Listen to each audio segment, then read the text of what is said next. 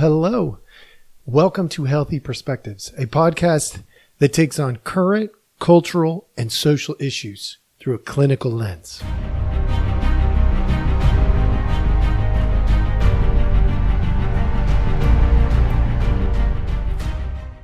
All right. Welcome back. Thank you so much for joining us. As always, we appreciate your time. And today we want to talk about food. Look, we're coming up on on the Christmas. We went through Thanksgiving about a month ago. We're coming up on the Christmas and the New Year's time. These are for many of you out there tough times when it comes to food. and there's a whole bunch of people out there that struggle with food every single day, not just seasonally. And so today I want to address you specifically who struggle with food. Uh, I want to talk about some of the things that I've learned about food over the years. Uh, you know, as a counselor, if you've come to see me, you would hear eat, sleep, and exercise. You got to get those things balanced because they balance a lot of things. If uh, your eating is off, your sleeping and your exercise is going to suffer. If your exercise is off, your eating and your sleeping is going to suffer. And so it goes. That's really common knowledge in the field of mental health. It's also common knowledge in the medical field. You know, the way that we spend our time and energy eating, sleeping, and exercising um, is a way in which we can assess somebody's overall life balance pretty quickly. Is it a perfect model? No. But does it help us make some pretty quick assessments? Absolutely. So, if you are somebody out there who struggles with eating every single day, I just want to tell you first, before we really get rolling here, it's not a uh, a thing that you're going to be able to fix via food. It's not a thing you're going to be able to heal alone. Okay. It, this is something that is, you look, every day, you know this. I know you know this. Every single day when you wake up, there's certain things you have to do to survive. We have to breathe. We have to drink water and we have to consume some food. People who struggle with food, either overindulging or maybe there's some body image stuff and and as a result you you you attempt to control your food intake uh, by minimizing it or by purging uh, there's there's a lot of different methodologies here at the end of the day if we are so consumed with our thoughts and our emotions going around food. It is not healthy. Now, there is, you know, look, there's the typical, wow, I've put on a couple of pounds and, uh, you know, I'm not in the best shape of my life. I probably should take a look at my eat, sleep, and exercise and rebalance. Okay. That's normal. People do that all the time. Where it becomes unusual is when you wake up and in the first hour or two hours of your day, you can't stop thinking about your body image or your food. And then as you go through your day, somebody offers you something and you have this internal battle. You, you might have a planned response. Oh, no, thanks. Or yes, please. But internally, beyond that decision point, you cannot stop thinking and feeling about that decision point. Um, a lot of things come up in here. Look, I, I could rabbit hole this thing all day long. Why? Because food, body image, inevitably, if you follow the trail, follow the crumbs, they end up at shame. If you are overindulging, it ends at shame. If you are beating yourself up because of your body image and your weight gain and your whatever, it ends up at shame. And shame is one of the most difficult things you'll encounter in your life.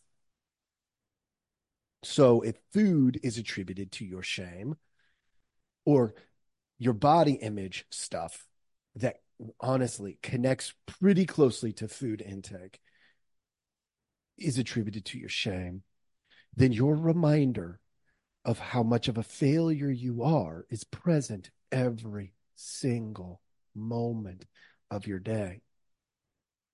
I mean, you talk about baggage, folks, you, you want to carry the weight of your world on your shoulders. This is one way in which people do that. And so, as I'm rolling into this, I want to first tell you like, I appreciate the struggle. Uh, I, I am I am one of the lucky people. I don't spend a a very large amount of my time considering my body image or my food. That doesn't mean you can't learn something from this. I have worked with hundreds of people who have struggled in this very way. And I walk them through the shame. Look, if you go to an eating disorder clinic, let's say, they're going to create some food rigidity, right? Because what you have, unfortunately, sometimes that exacerbates a part of the problem. Now, I'm not saying that they're not doing a good job and that they shouldn't keep doing the work they're doing.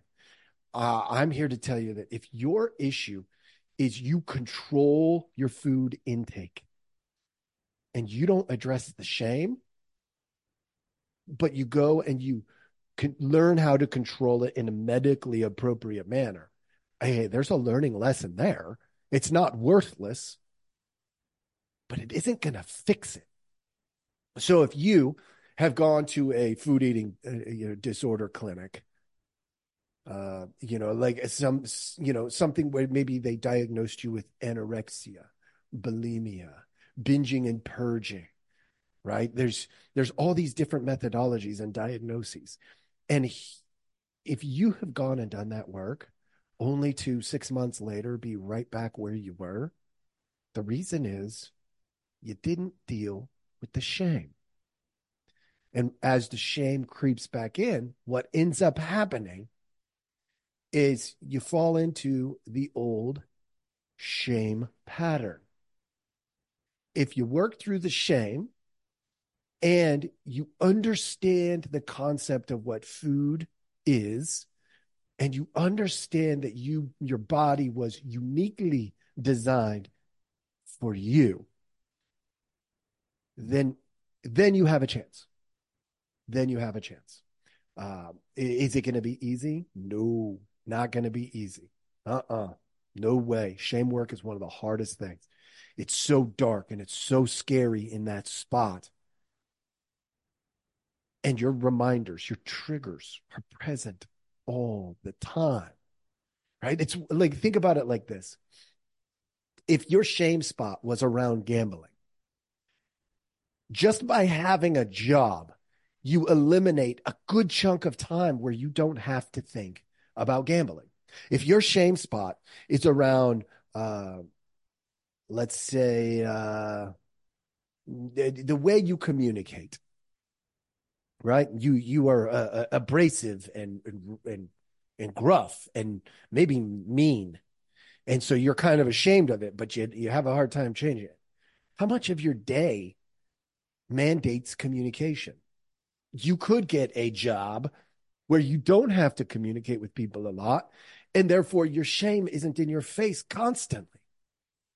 When your shame is attached to food and body image, look, you can't get away from yourself, and you can't get away from your need for food.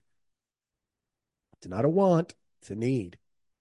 You go long enough without food, you die. It's that simple. It's like if you go long enough without air, you die. It's that simple. And so your trigger is constantly present. Now, I want to tell you where, where the hope comes from. First of all, there are people out there, people like me, counselors, uh, people like friends who've maybe gone through struggles and may understand parts of. Get your support system around you. That's rule number one whenever you have a major issue like this. Rule number one get your support system. You cannot do it alone and be successful. It won't work. It just won't work, folks. So get your support system around you. Find a parent, find a friend, find a counselor, find a group, find a support system. Once you get your support system that understands a little bit about how this stuff works and where, you know, when it gets to the shame, how that experience is going to be very, very hard for you. Then you can start digging into where do I go? Now, if you've got a biological concern because you have not been eating, you are going to have to seek medical treatment. It's that simple. Because if you die before you do the healing, you're not going to do the healing. So there there is something to those eating disorder clinics, right? You're dealing with usually some of the more extreme. I did crisis treatment for a bunch of years. Some of the more extreme presentations. And so regulating the biological so that you have time to work on the psychological, the shame work, the head, heart, soul that is suffering. And that's what it's doing, folks. It's suffering. Sometimes you got to do that biology first. If you are stable enough and you've got a good support system and you can dig in, I can almost guarantee your shame goes back, usually goes back to a period in your life where you were made to believe something that is false, that is not true. Because that's how we develop shame around food. For instance, this is really prevalent, whether they want to admit it or not, in the dance community, the dance world. Eating disorders are extremely common because they are constantly being told your body is not right for this type of dance or hey you need to cut some weight. You're looking a little bit you know uh, unusual around this area. People want that that right shape when you go into your pirouette or whatever it is that you're going into you're not made for this and so that idea that you're being told you can't that you're being judged as you are as opposed to in the dance community, there are people who do this. So there, there, there's good stuff where they they will say, "Look, hey, look, I think your design is like this. Let's let's see if we can make it go down this path." And they will actually cater to you and your makeup and create the beauty that you want to and crave creating with your specific design. That's ideal, but it's not common in the dance world. Now, the reason I bring that up is because uh, a good number of people that I've worked with in my past that were uh, dealing with eating issues, uh, body image issues, were dancers. It doesn't mean it's all of them. It was by no means all of them, but it was a good chunk of them, and it is it is something that is pretty common in the dance community because of that sense, that feeling, that experience of being judged constantly. So if we trace it back to the beginning, you're going to most likely, almost every time, but I leave a little bit of wiggle room because people are unique. Almost every time, it's that sense of being unworthy. That that seed that says, if only I could not eat. If only I could lose five pounds. If only I could stretch a little more. If only I could elongate. And how do you make yourself look longer? You make yourself look skinnier, and then it makes it look longer. And you create these false ideas based on lies that you have been told. Now, I'm not saying that those people wanted to hurt you I'm not suggesting that at all. But the truth is, you were made the way you are made. You don't have to fight that. You should be able to use that to create a unique experience, one that people could appreciate as you are, not as you're supposed to be. See, that's the lie that's told oh, you're supposed to. But sometimes there's a there's a limitation. It's called how you are. Right? If you were made to be tall and they wanted you to be short, you're made to be tall. If you were made to be short, but they tell you you should be tall, that's the lie. So go back if you you know if you've got that support around you the love the care the people who understand a little bit about how this works go back not to those people but in your world maybe with those people right in tandem because healing happens with people and explore the lie.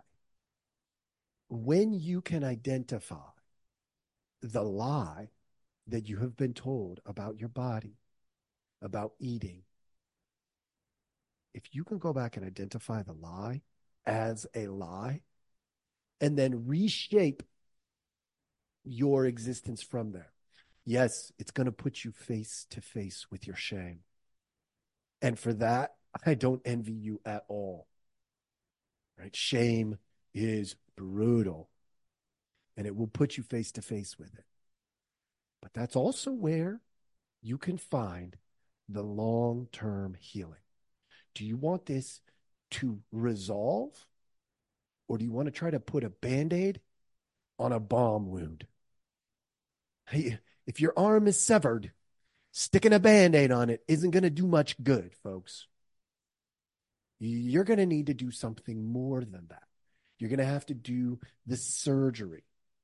You're going to have to do the hard work. You're going to have to stare your shame right in the face and say, I am stronger than you. And you're going to have to mean it. You're going to have to believe it. And the only way you're going to get there is when there are people around you who believe it. And you go to that really dark place and you learn just how strong and powerful you are over the lie.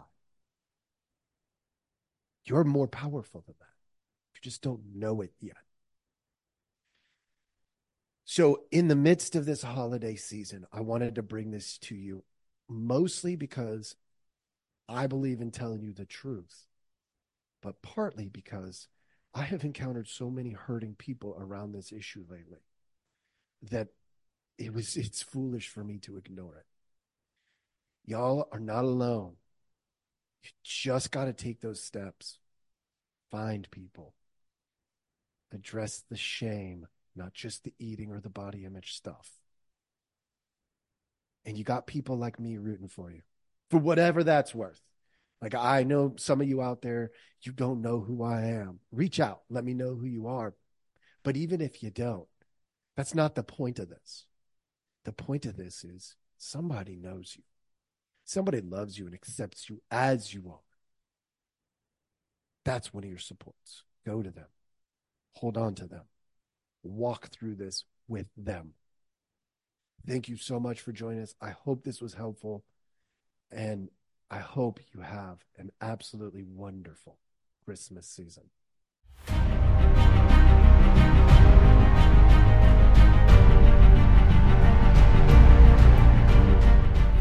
Hey, everybody. Thanks for listening. We appreciate our audience a lot, so we give you some simple ways to track us down.